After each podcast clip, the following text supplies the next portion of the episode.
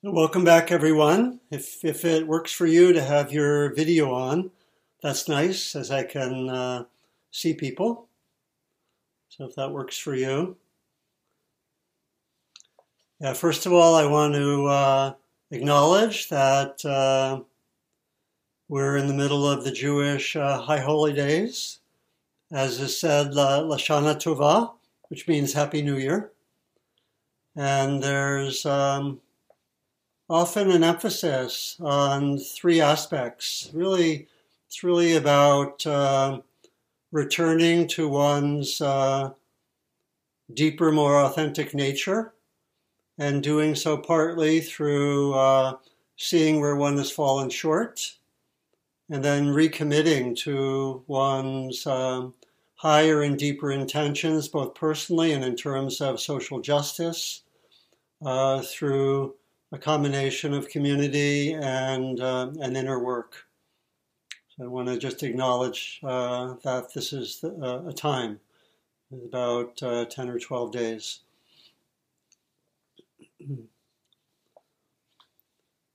So I want to focus today, as I did last time, on uh, awakening, on the theme of awakening and explore what it means, particularly exploring what it means in our times. Previous to last week, we had uh, given a lot of focus to working with challenges in practice, working with where we noticed our own uh, reactivity, uh, our tendencies to sort of compulsively push away or grasp, uh, where we had maybe uh, interpersonal challenges or challenges in our work related to what's going on in the world, often very much uh, integrated or intersecting with our own personal issues. We looked at the, the teaching of the eight worldly winds, you know, a very ancient teaching that identifies uh, basically eight challenging situations that often get us stuck pleasure and pain, gain and loss, fame and disrepute, or having a good reputation or a bad reputation, and then praise and, and blame.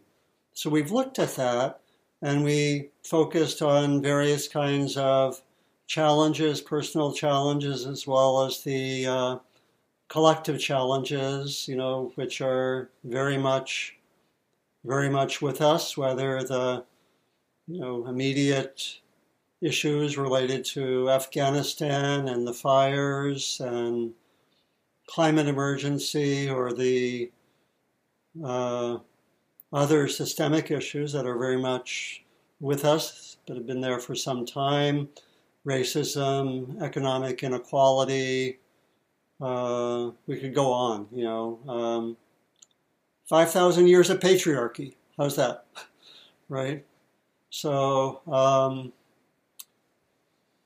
sometimes I'll have to focus on that. I think I've mentioned from time to time I'm I'm part of a small group. We meet monthly. We, we kind of a little bit tongue in cheek call ourselves. We're looking at the, these are male teachers looking at gender issues. We sometimes call ourselves Dharma dudes deconstructing patriarchy. I don't know if that's pretentious or not, but that's what we sometimes call. Anyway, um, so I also brought up last time that as we were looking at challenges, it's also really crucial to keep focused on beautiful qualities, on the uh, qualities we might call of the awakened uh, mind, heart, and body. And these can be very crucial, actually, when we're going through challenging times, to keep uh, keep deliberately going into uh, the beautiful qualities, inviting them. You know, I know when I when I work with people, for example, on the theme of transforming the judgmental mind, a lot of which is going into difficult or painful territory. You know, I basically say, you know, there are two foundational practices. One is mindfulness and really tracking what's going on. But the second is regularly going into beautiful states as much as that's possible. you know, having particularly regular uh, heart practices, loving kindness, compassion, joy, and so forth. Or it could be being with beauty as a practice, as something we do regularly, maybe dance or the trees or the forests or music or art, you know, and so forth. And having those as places we regularly go, I think very, very central to our our awakening practice. And so uh, last time people named some of the really beautiful states or experiences that had occurred in the previous week. You know, and we looked at um, different teachings about awakening. You know, one teaching that many of us will know is the um, teaching from the Buddha on the factors of awakening. The qualities that, when developed, lead to awakening.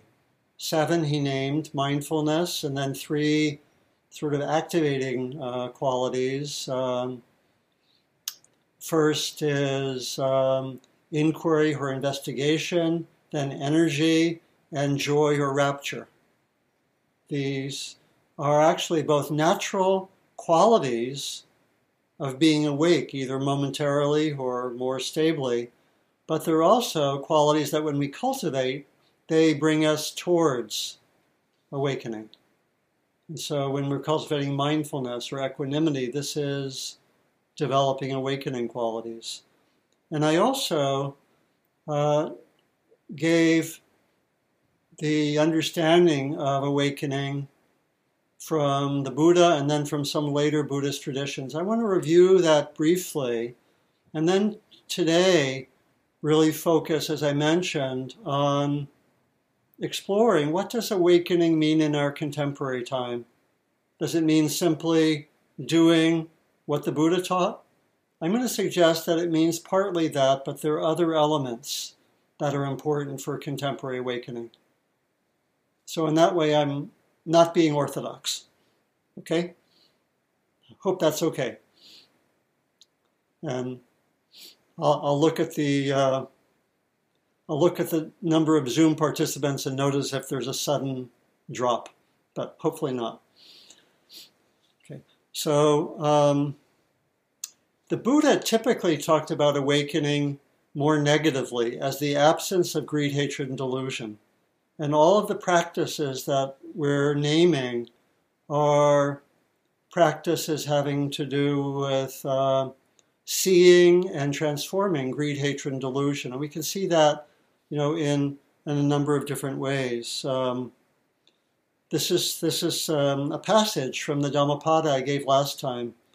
Those who fully cultivate the factors of awakening, give up grasping, enjoy non clinging, have, a, have destroyed what are called the toxins, the negative qualities. They are luminous and completely liberated in this life. And there are a lot of other practices uh, which are also taught. There are other teachings. There's one model called the Wings of Awakening, which is also called the Seven Sets. It's not taught that often. We once taught it for our um, for a one month retreat that we did. Actually, I think we did it twice that we did in the last 10 years for people practicing a month. We focused on these 37 wings of awakening, which come through seven different teachings the four foundations of mindfulness and the seven factors of awakening, the Noble Eightfold Path, the four types of skillful effort, and so forth. And this, uh, these, these are um, these teachings are called the Bodhipakkhiya Dhamma, which means the really means the qualities conducive to awakening. And so that's primarily how the Buddha taught. And that, that can be a beautiful teaching. And again, not taught very, very often. I once focused on those 37 wings for two years in my own practice, you know, and, and studied, studied some of the texts. So maybe I could, maybe I could offer that sometime. But it's, it's a beautiful teaching. But he mostly focused on freedom, the freedom of liberation as cutting through greed, hatred, and delusion. He also again used other words. The main word is bodhi, some of you know, which means awakening, and it's it's the same word that was in the uh, ordinary language for just waking up in the morning. So it's uh, the notion of waking up. And it's, um, it's very interesting that we have now, you know, in the last period of time, we also have the, the word uh, woke being very common. You know, uh, you know, there's a book by Justin, uh, I think Michael Williams, called Stay Woke, which is a meditation guide. You know, and this is a uh, the word woke comes especially out of the uh, African American tradition. And when I did a little research, it comes from, uh, it comes, you know, it was from especially songs uh, dating at least from the 1930s. You know, there was a song by some of you know the great singer Leadbelly. He had a he had a song in which he basically say said, "Stay woke, don't fall asleep," and it was in was a song in relation to the uh, the Scottsboro Boys, the case from the early 1930s. Some of you know. So, so these are the these are the, some of the teachings to uh, cultivate these qualities to develop both a kind of temporary and more stable awakening. And there's I'll just mention one other teaching from the Buddha.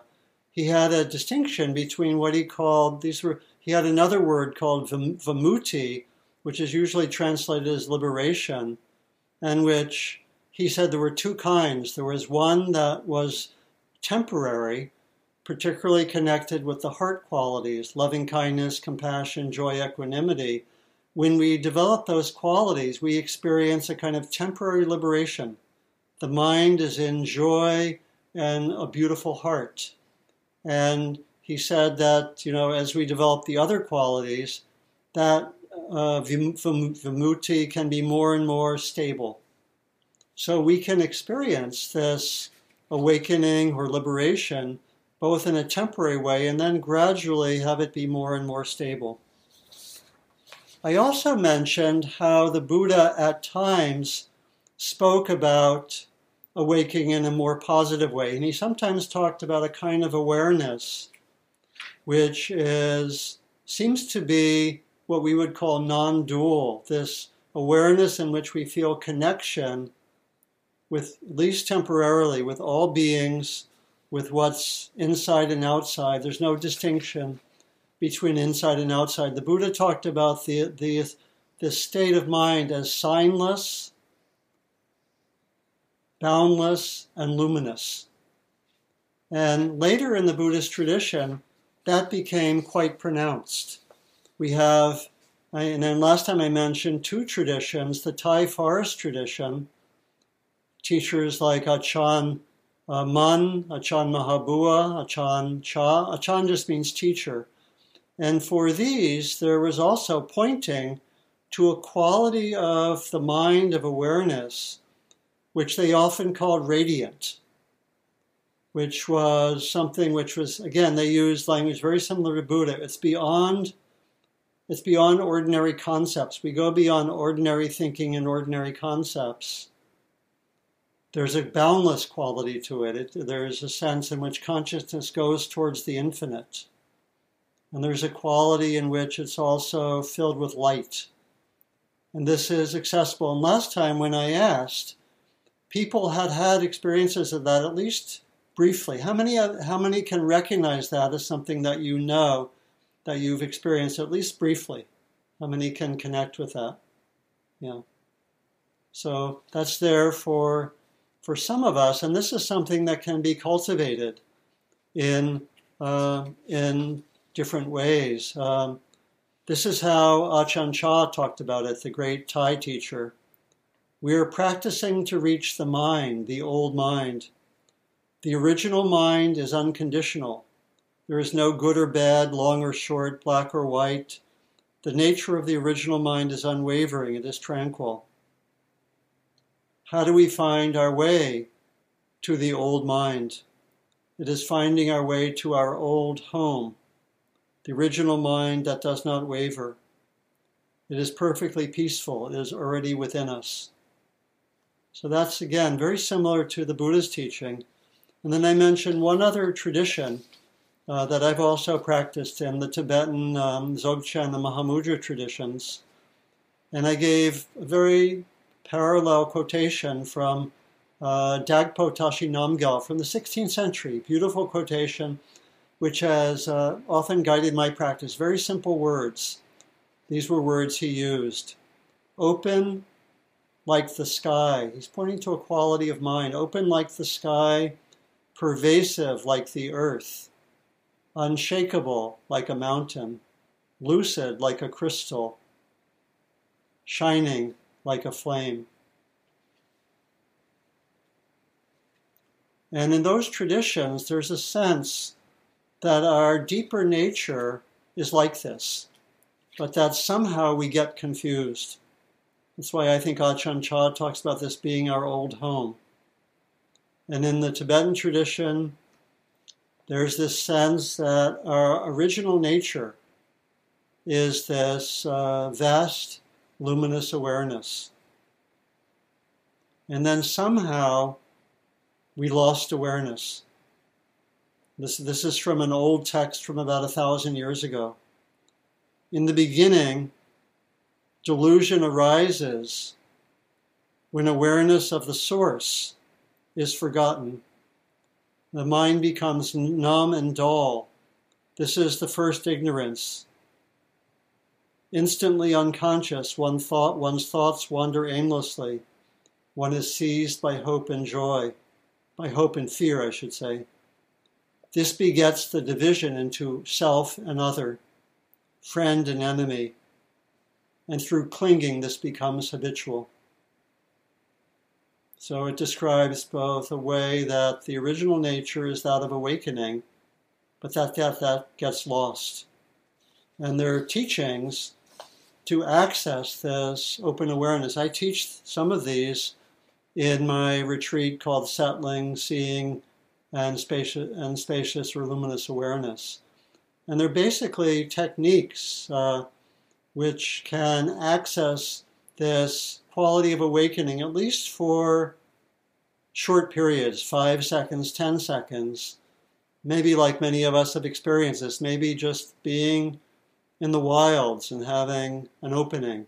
Or it could be sometimes uh, when there's a very close heart connection with another person and something just opens up that's beyond in some way. That can occur as well. You know, so it can be somehow when the heart and mind just open up, but there can it can be also uh, taught to access. You know, and there are different ways of doing that. Usually, some way in which we can um, drop our ordinary mind and experience this this vastness, at least for a short time.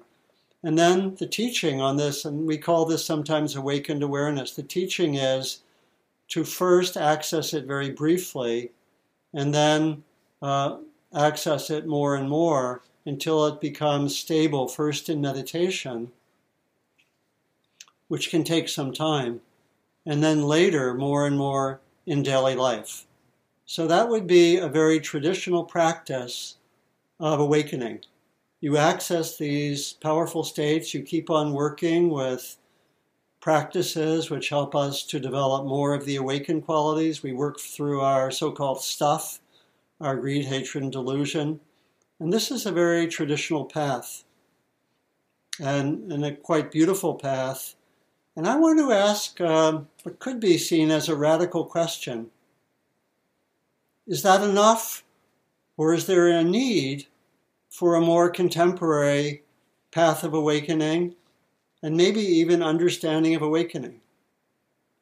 So I just described something beautiful. Maybe many of you were saying, Sign me up.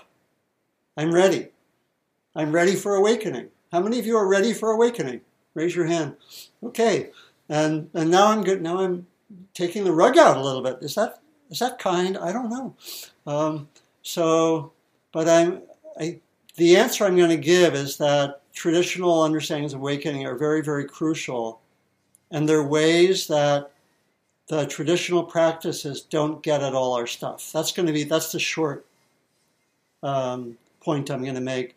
Thus, we need other, other kinds of practices to complement the traditional teachings on awakening. So I'm going to, this is what I'm going to explore and going to um, give a, few points which are really pointers towards what we might call a contemporary map of awakening.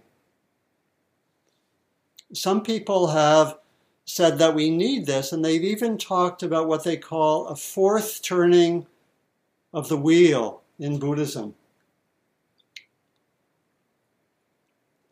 Some of you know in the past, in the history of Buddhist tradition, there's sometimes been uh, what's called a turning of the wheel. The Buddha gave a first turning of the wheel, and sometimes it's said that the later Mahayana teachings that came 500, 700 years later were a second turning, and that the third turning came in India with what's called the Vajrayana, later, later brought to Tibet.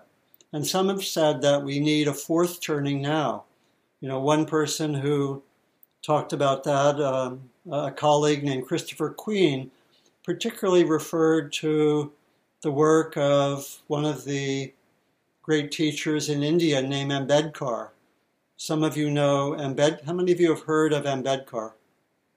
Not not so well known. Ambedkar was the leader of the untouchables in India, the people who are called the Dalit, and he. This was the people who were out of the caste system. They were so, they were, you know, made to do the most disagreeable work under the caste system in India. And Ambedkar said, as long as basically, as long as we have the caste system, Hinduism is not a good home for us. So what should we do? And he studied all the world's spiritual traditions, and he said that Buddhism is a good home. The Buddha, Buddha as, as I've spoken about uh, in the past, the Buddha criticized the caste system and would have nothing to do with it in his own community. And, and so Ambedkar said, Buddhism is a good home, but we still have to make some shifts. And he, he uh, described some shifts which later were called an example of something like a fourth turning. He said that uh, we need to engage with uh, uh social issues. The ideal person can't be the monk or nun. We need to be in the world and engage with injustice, he said. That needs to be part of the path of practice.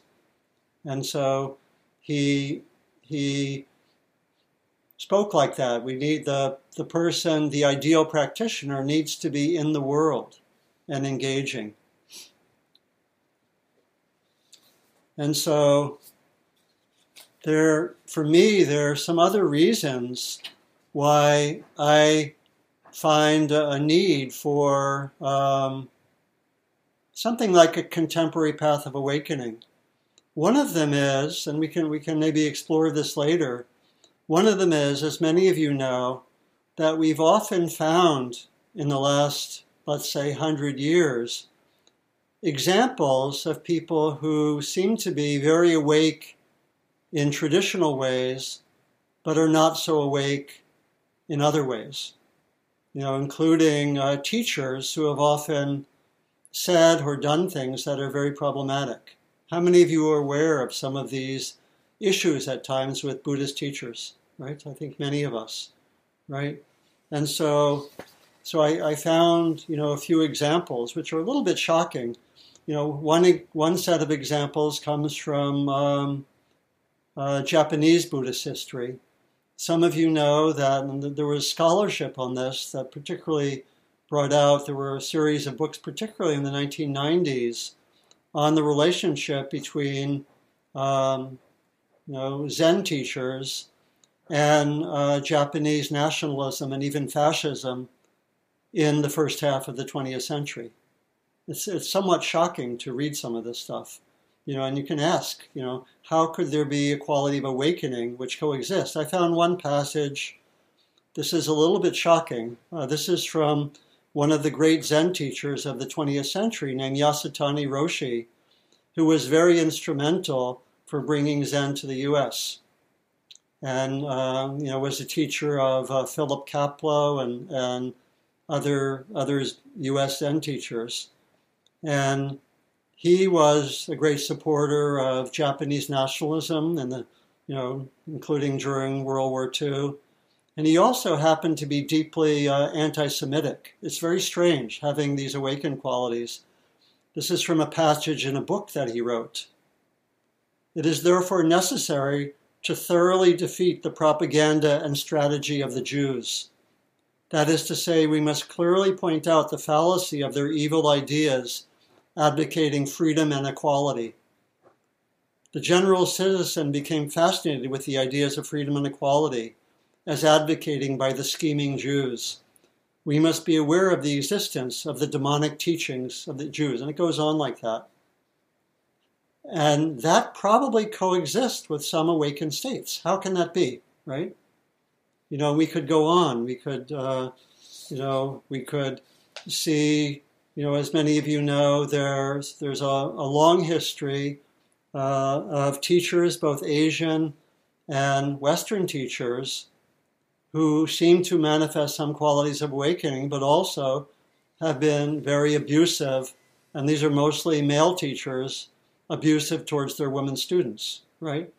There's a long history of that in, I think, in all of the Buddhist lineages. It's, it's particularly seems to happen when teachers are on their own. And I, as far as I know, there have been situations like that in the insight meditation world, but a little bit but not as many, particularly because we tend to uh, teach retreats as teams, not as individuals. When teachers are more on their own without peers or without anyone to check them, there's, there's uh, at times been abuse. And so we know that. How can that coexist with people being awake in some ways, right? You know, and you know we could go back and you know could go back to look at the link between sexism and Buddhist tradition, or I think all spiritual traditions. How does that exist, right? How does that exist?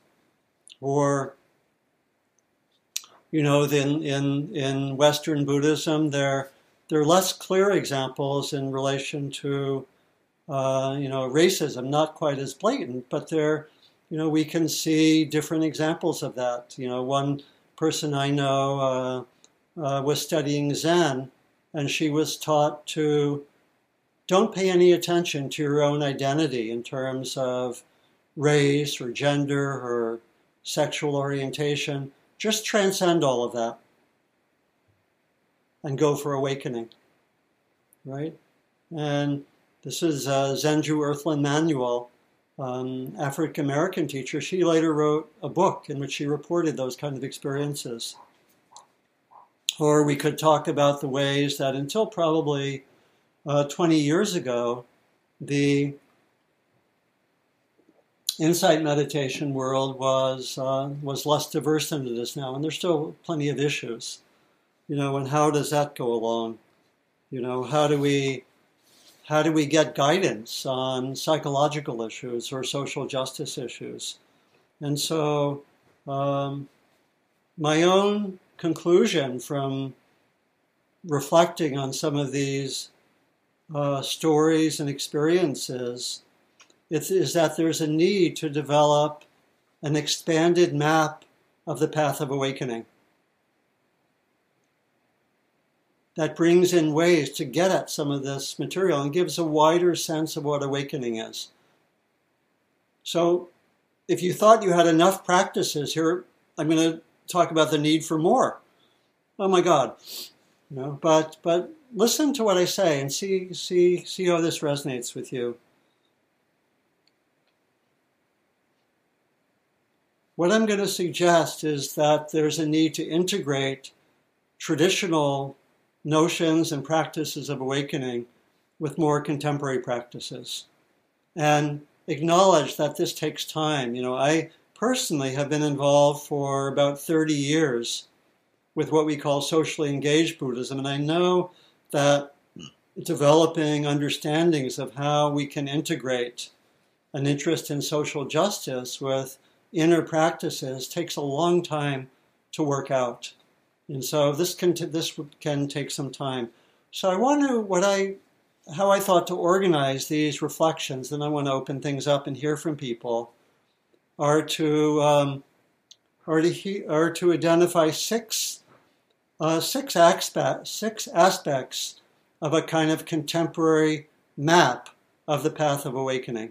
And again, what I'm going to be pointing to is, is a need to go very, very deeply with traditional awakening, but then go very deeply with more contemporary practices that can help.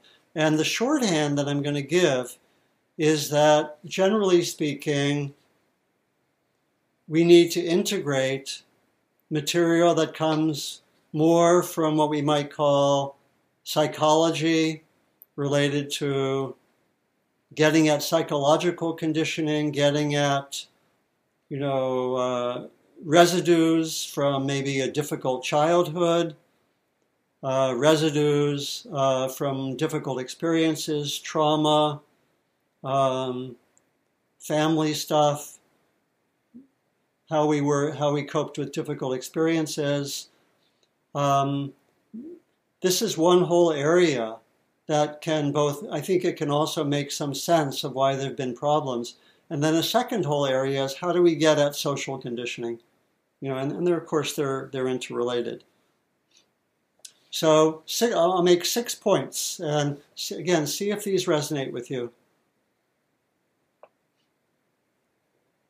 And I, I should say that I've sometimes had a vision of developing a training program which could combine going deeply into traditional models of awakening, but also bringing in more contemporary practices that get at our you know stuff around psychological and social conditioning and do both and have a training program where we focus on those.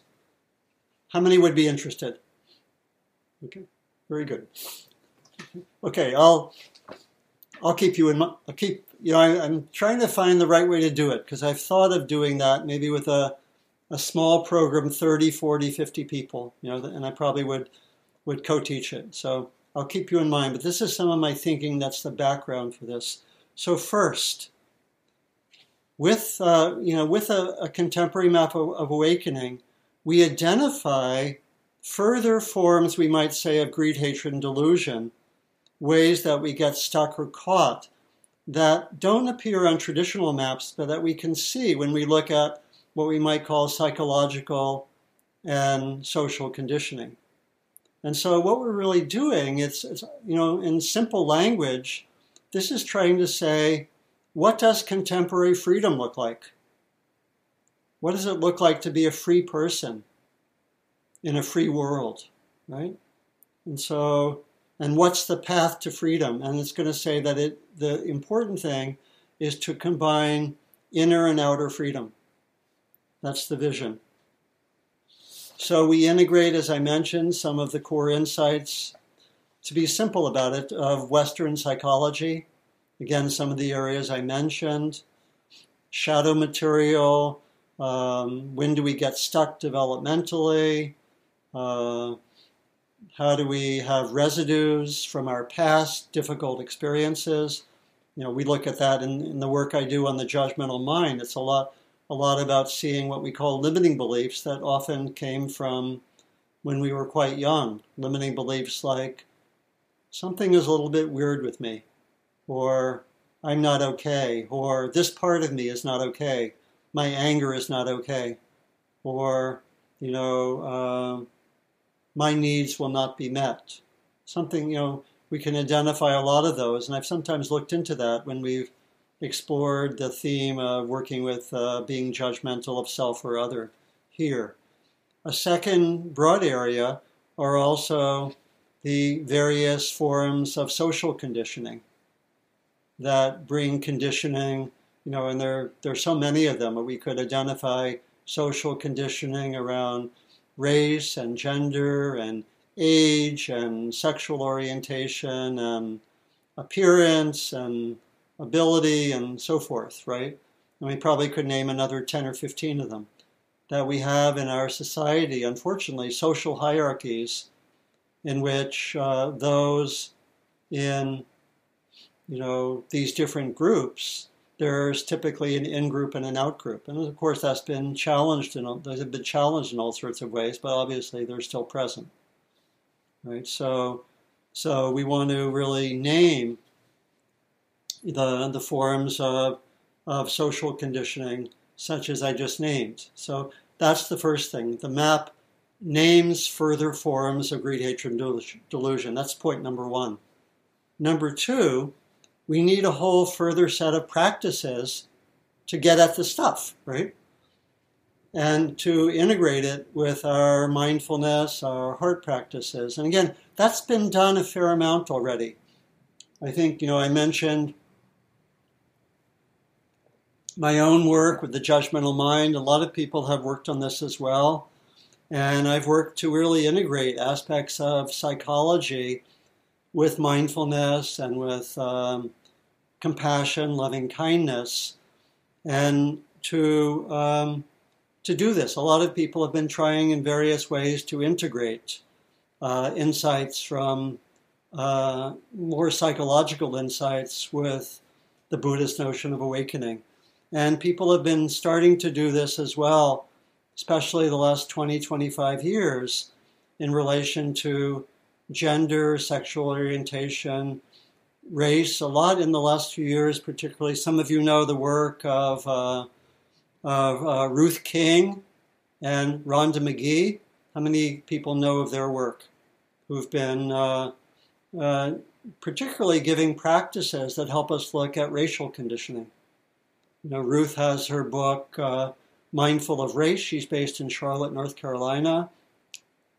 Uh, Rhonda has a book called uh, The Inner Work of Racial Justice. She's based in San Francisco, right? And other people have been working on on various uh, other practices. So they're slowly emerging practices that one can do to get at uh, different forms of social conditioning.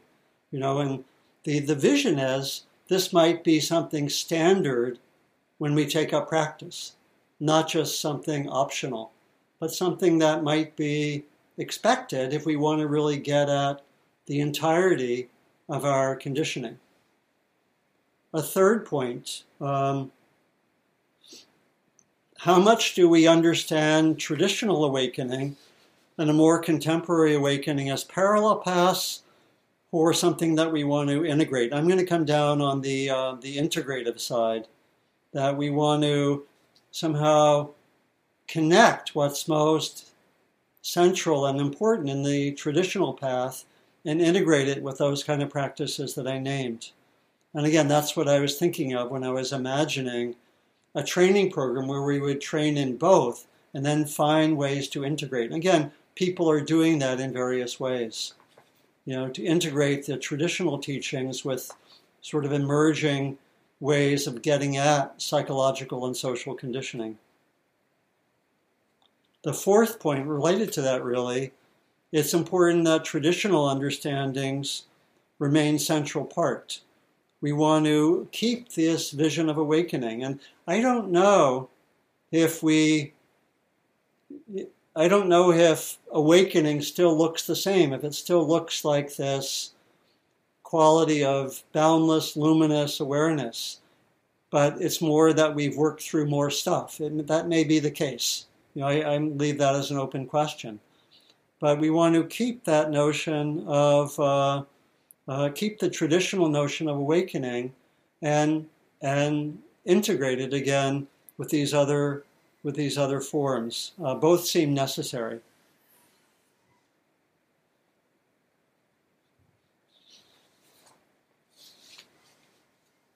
And I think I just have one more point. I, I looked at my point number five, and on the spot I said, I think that's repetitive, saying the same thing. So just have five points, not six, sorry. Okay, point number six is this is an interesting one. It's likely that a vision of awakening in community will be part of our sense of contemporary awakening. That's interesting, that community which plays a very central role traditionally, but will play an important role. Some of you know a very uh, interesting and in some ways provocative comment by Thich Nhat Hanh, the Vietnamese teacher, who, who said this. He said, basically, the next Buddha won't be an individual, it'll be a community. Whoa, this is what he said. It is possible that the next Buddha will not take the form of an individual. The next Buddha may take the form of a community, a community practicing understanding and loving kindness, practicing mindful living. And the practice can be carried out as a group, as a city, as a nation. What does that mean? The next Buddha may be a community, right? You know, personally, I think there'll still be a very important role for individuals to awakening, and there'll be a role for individuals who are more awake than others. But it also points to the role of community, and there may be community practices to awaken. You know, that can be very crucial, that we may need to practice not just individually, but as, um, you know, more relationally as communities. And this is also points to sort of innovations in practice. I know I've explored this a lot in the context of teaching uh, wise speech practice, particularly with my colleague Oren Sofer. And we've developed a lot of relational awareness practices, which we, you know, which we can do right now, where we try to keep inner awareness and outer awareness at the same time. You know, because a lot of our practice is spent with others. And so we're going to need these more relational practices as well, not just solitary meditation, which is very beautiful. I've spent a lot of my life there. But what might relational, more community based practices look like? We can see very concrete examples when we look to wise speech. You know, and I've sometimes taught here can you listen internally, have some inner mindfulness, and also listen to me? That can be a model for how we are with each other, where we're not just all 100% outward or 100% inward, but we can live with some inner awareness and some outer awareness at the same time. That's very interesting, but it's very underdeveloped. So, this is partly what I'm pointing to in terms of need for further practices and kind of a, almost like a new map for our times of awakening. So, and again, acknowledging that this takes time. There are other people who've pioneered this. Um, you know, I think of Joanna Macy and her work, developing uh, community practices. And I also, I also thought of uh, Dr. King, who had the notion that the aim is the beloved community. That's meant a lot to me. The aim is the beloved community. He said, the end is the creation of the beloved community. It is this type of spirit and this type of love that can transform opposers into friends, that will bring about miracles in the hearts of human beings. So let me finish, and I'm, I'm really interested to see what your thoughts are, because this is a little bit different from a lot of talks I've given. This is a little more of a, I don't know, a visionary talk or talking about pointing towards ways of practicing, ways of awakening. Let me finish. This is from um, the Zen teacher Angel Kyodo Williams. She says to do our work, to come into deep knowing of who we are, that's also the stuff that brings down systems of oppression. This is the work of reclaiming the human spirit, which includes reclaiming the sense of humanity of the people that are the current vehicles for those very forms of oppression.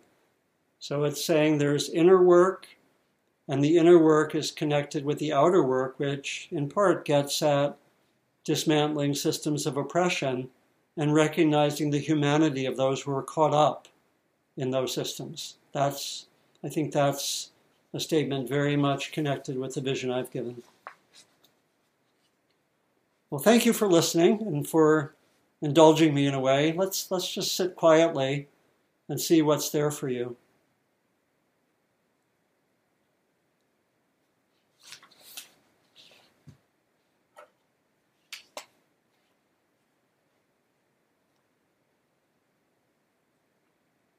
Are there any reflections, questions, thoughts, uh, your own stories?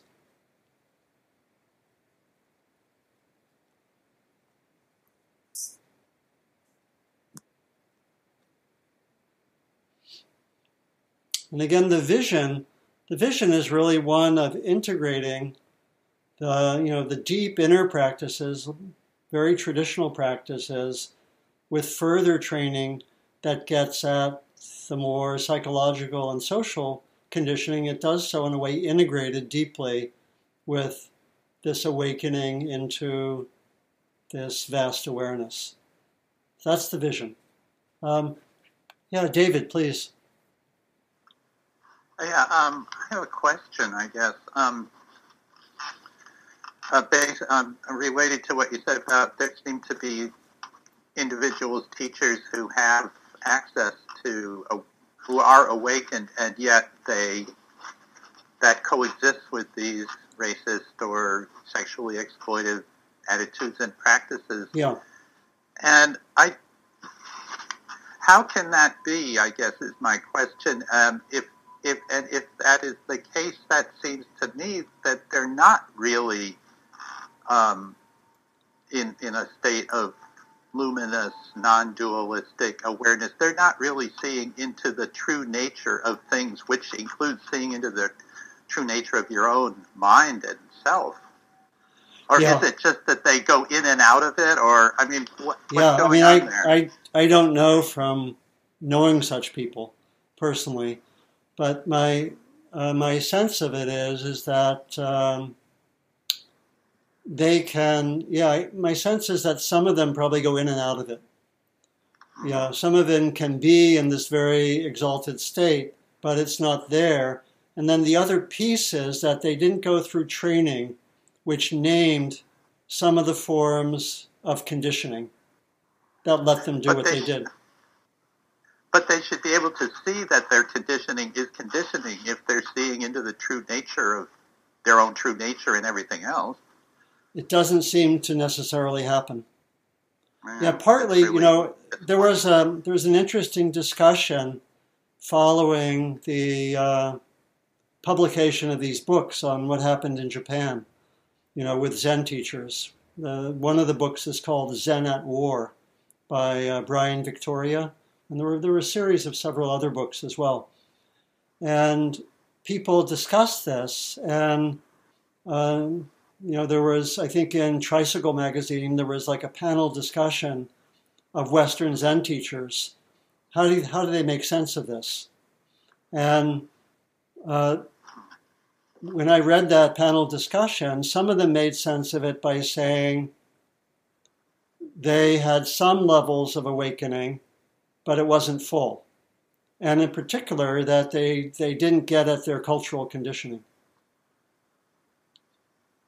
You know, that, that was maybe more in relationship to the nationalism and so forth. But yeah, it's pretty shocking because one would sense that there would be a deep commitment to uh, compassion, care, and uh, seeing all beings as the expression of whatever you call it, Buddha nature, the divine, and so forth, right?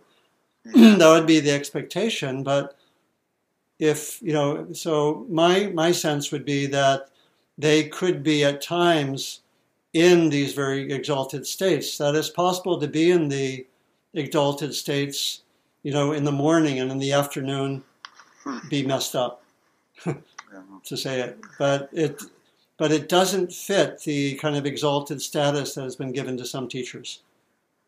Right? And again, I'm suggesting that it's because we, partly because we don't have a map of practices that get at certain characteristic issues.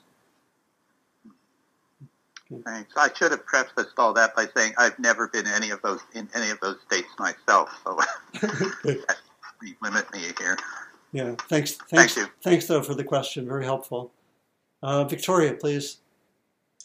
Well, I actually um, had something similar I wanted to um, bring up because when you were when you started talking about those violations and how shocking they are, um, which indeed they are, I was I was thinking of you know the current situation, for example, with the Catholic Church, and um, you know we've had all through history. There's been um, tremendous corruption in so-called spiritual high spiritual places and i feel like it comes back to you know if we're looking at greed hatred and delusion um, i think delusion is the is the kind of deadly element um, often that uh, because if you're in a state of delusion you're not aware that you're in a state of delusion i mean greed and hatred i think like I can identify that in myself if I feel if I get angry at somebody or or if I you know want something. Um, but delusion, I might be totally deluded, and not be aware of it at all. And I think human nature has this tendency to want to put leaders up on a pedestal, and then when the leaders are put on the pedestal. Um, the, the great temptation is a kind of megalomania and i think that's when it then can get corrupted into these you know the the leader becomes um, infallible you know like the like the idea of the, the, infallibility of the pope that that then people are all looking to this leader as if this leader were n- no longer fallible to human failings you know failings like like actually the whole human race is in effect so i was just wondering about your um you know the your ideas on in terms of like how to address this this temptation that often is not the fault of the of the leader. Um, there's so many leaders that have become um, almost godlike, and it was it was nothing was more contrary to their intention. They just wanted to teach humbly, but they they were elevated by their followers. Yeah, I mean there, there's there's a lot there, and um, I think I'll stay focused on what's happened in, in Buddhist tradition, not not because I was particularly focused on that because I was referring to people who, as far you know, it would be a good guess had experienced something like awakened states. You know, I uh, so so I, how can that go on with um, being caught up? And I I think yeah I think that you know traditionally the greed hatred delusion they go together. You know, you can be aware of your own greed, but at times you may not be aware of it when we're caught up, you know. So I think, you know, I, you know, one way to say it is a lot of the uh, the violations surely are about when they were caught up in greed, hatred, and delusion and not aware, you know. Um, and so and yeah, and there there also are there's a role that's played by um, sort of an exalted way of seeing certain kinds of teachers or or um, spiritual figures, you know, where one sees, um, you know, I, I I was remembering in terms like off, often uh, in different traditions. I think less in in um, Western traditions of insight meditation but in other some traditions, the, the teacher is taken to be very exalted. I remember there's a passage from the beginning of uh, Zen Mind, Beginner's Mind, talking about uh, Suzuki Roshi. And someone says a Roshi is someone who has achieved perfect freedom of mind, right? And so there, you know, and there can, you know, even without that, there's been um, there can be an enormous amount of projection you know, and I think we all can know projection onto teachers. You know, projection meaning we uh, just think that they're wonderful. We project our good qualities onto them, and we may not see, or we, you know, in a lot of communities, we explain away what seem to be negative things happening. A lot of wishful thinking, projection, a lot of very strange uh, social dynamics. I know Jack Kornfield was very clear being aware of some of this. I think he wrote an article a long time ago, in 1985, about some of these dynam- negative dynamics happening. And part of his version for insight meditation community was to do team teaching. So, because a lot of it is when you have these isolated, almost like guru type figures. And that, you know, there have been issues within the insight meditation community, but to the best of my knowledge, um, quite a bit less than with some of the other Buddhist traditions, partly for the reason that there's a notion of team teaching and teachers checking each other, you know, being giving feedback and so forth, and just oh, just seeing just seeing what's happening also. Yeah, well, that's why I really love the um, having the the last point be community because I think yeah. that's the beautiful way to have um, checks and balances in place from the outset. That the community can um, sort of determine, you know, the, the validity of this sort of guru uh, status. Yeah, yeah, and I, I, think I think so. So that that would, you know, and and you know, my particular interest here was more. I'm interested more in the training aspect. What kinds of training should we get to basically get at all our stuff, right, and have it be within a uh, context of looking for awakening. That's that's been my interest. I, yeah, but thank thanks, Victoria. Okay, um, Anna, please. Hi.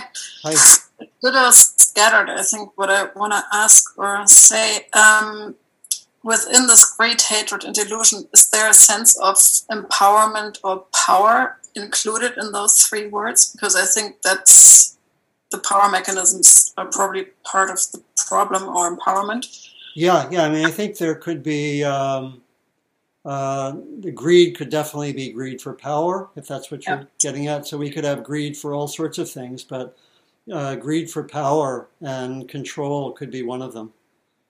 Yeah, because I think this whole power thing kind of deserves its own word or standing in those. Yeah, things. yeah, I think I think that's helpful. Yeah, yeah it's really, really pointing towards uh, questioning some forms of power and looking for more, again, more community basis where there could be more participation and uh, not such a division between the powerful and then everyone else. Yeah, and maybe that's what I'm not sure I'm pronouncing the name right. Thich Nhat Hanh is asking for in a way that that singular thing is just outdated, basically. Yeah, and maybe it's just a, notion, point. but maybe it's a wish. Maybe it's his wish, seeing what's going on in the world. That, yeah, that it gets kind of reformed, or I don't know the right word. Yeah. Yeah, I think that's that's important, and I know that um, you know I and many of my colleagues have been very interested in forms of actually retreats, which are much more participatory and less centered on you know the the wonderful teacher just spouting forth wisdom. You know, and it's also it's, I think it's so dangerous to be by yourself I think it's especially yeah. when things like a pandemic hit you. Um, it's it brings it out even more how kind of lost we are when we're trying anything just on our own. Um, yeah, that was me. I'm not by myself. I have lots of siblings, so I'm well off. Yeah. And I'm really grateful for that. That I have a big family. It's really yeah. important. Yeah, yeah. Okay. Having having that community. Thank you, thank you, Anna. Yeah. Um, Chase, please. Hi, thank you, Donald, and thank you, Felon, for your service. Um, just some observations in what have been presented. Uh, it's interesting because it's my being willing to see how greed, hatred, and delusion plays a role in my life. You know, what are some of those characteristics that I exhibit? Um, actually willing to want to look at that. Yeah. So it's like, what what are some ways in which the concept that you presented do you do you feel will be, be engaging enough for folks to be willing to see that within themselves? Yeah, yeah, and um, you know, as I sometimes have joked over the weeks, uh, our advertising material doesn't talk about come have fun looking at greed, hatred, and delusion. Right? It's more looking at the exalted qualities, learn how to be mindful, more present, develop love in your heart. Uh, but uh, yeah, the Buddha focused a lot on looking at greed, hatred, and delusion. We could we could rephrase those to mean, you know, grasping or uh, sort of habitual aversion or ways we get into certain habitual patterns.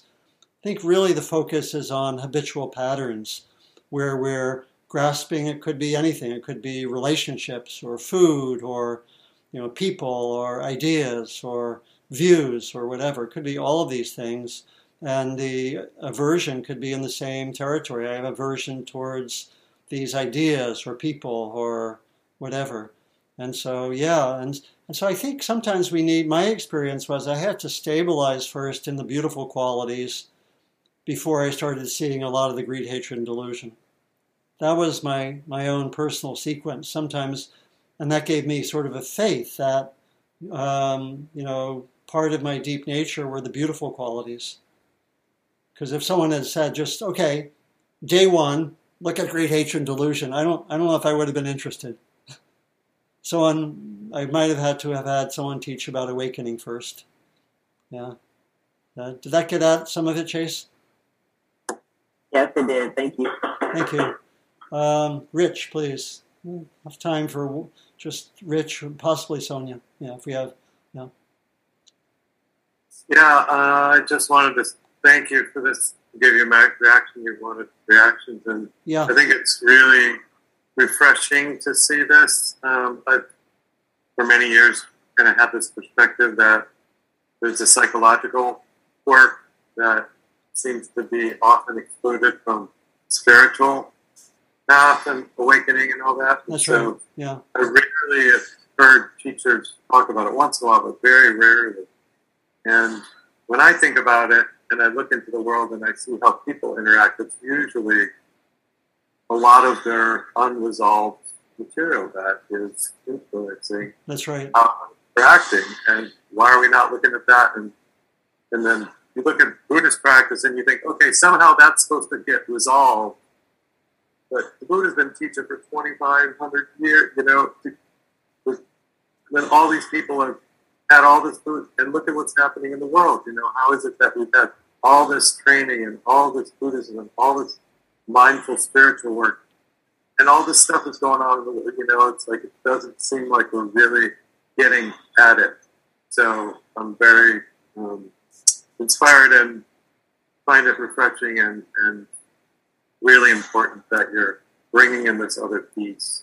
Yeah, yeah. Thank, thanks, Rich. And a lot, a lot of people have had interest in that, but uh, and some of it's a matter of uh, sequence, like what do you study first and so forth. But uh, yeah, I've met. I remember one story. I met a monk who had been a monk for 30 years, and I asked what the edge of his practice was, and he said, I don't want to be so concerned about people liking me.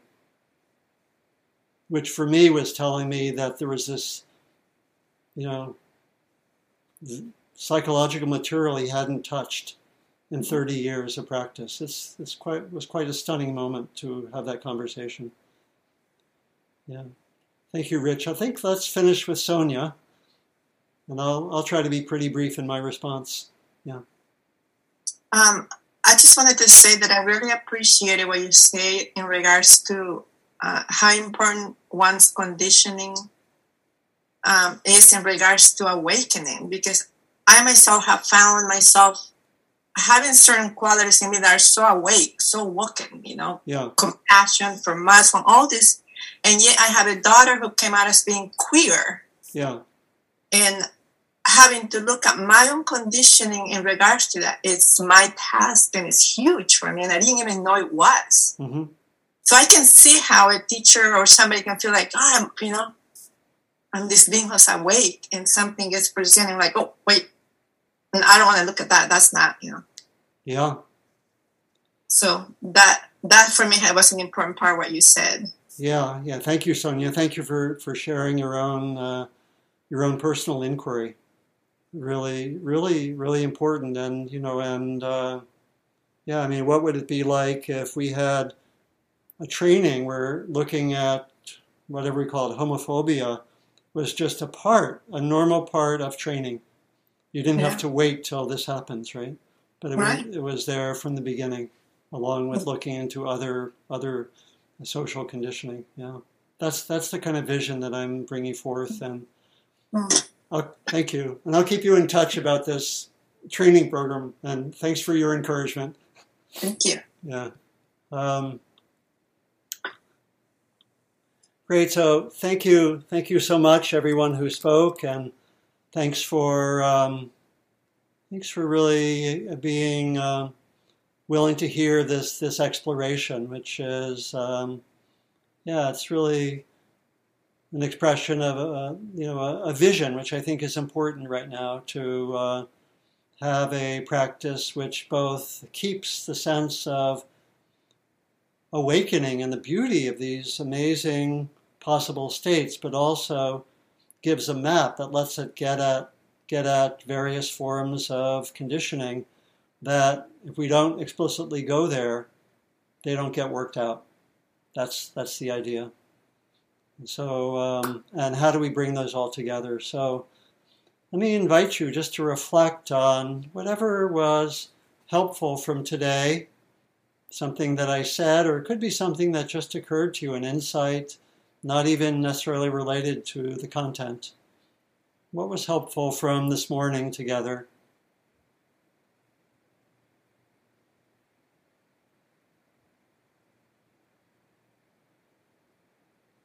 And do you have any intentions coming out of the morning, out of our time?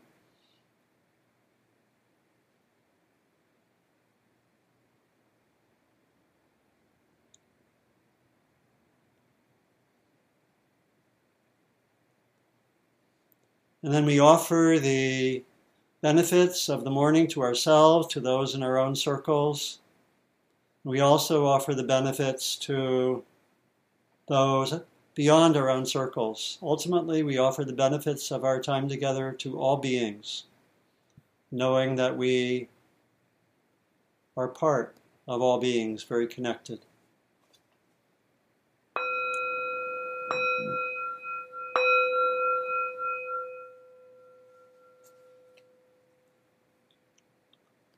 So thanks everyone, and if you want to uh, unmute and say goodbye and hi, well, I'll do this. Till next time. Great to see everyone. Thank you so much. Thank you. Bye Bye. Bye. And thanks for your support of my stopped. explorations. Yeah, thank you. Thank you. Bye. Thank you. Bye. Bye Bye, bye. everybody. Thank you very much. Bye bye. Okay, till next time. Next time. Thank you so much, Donald. It's wonderful Thank- talk. Thank you so much, Tolan. Bye bye.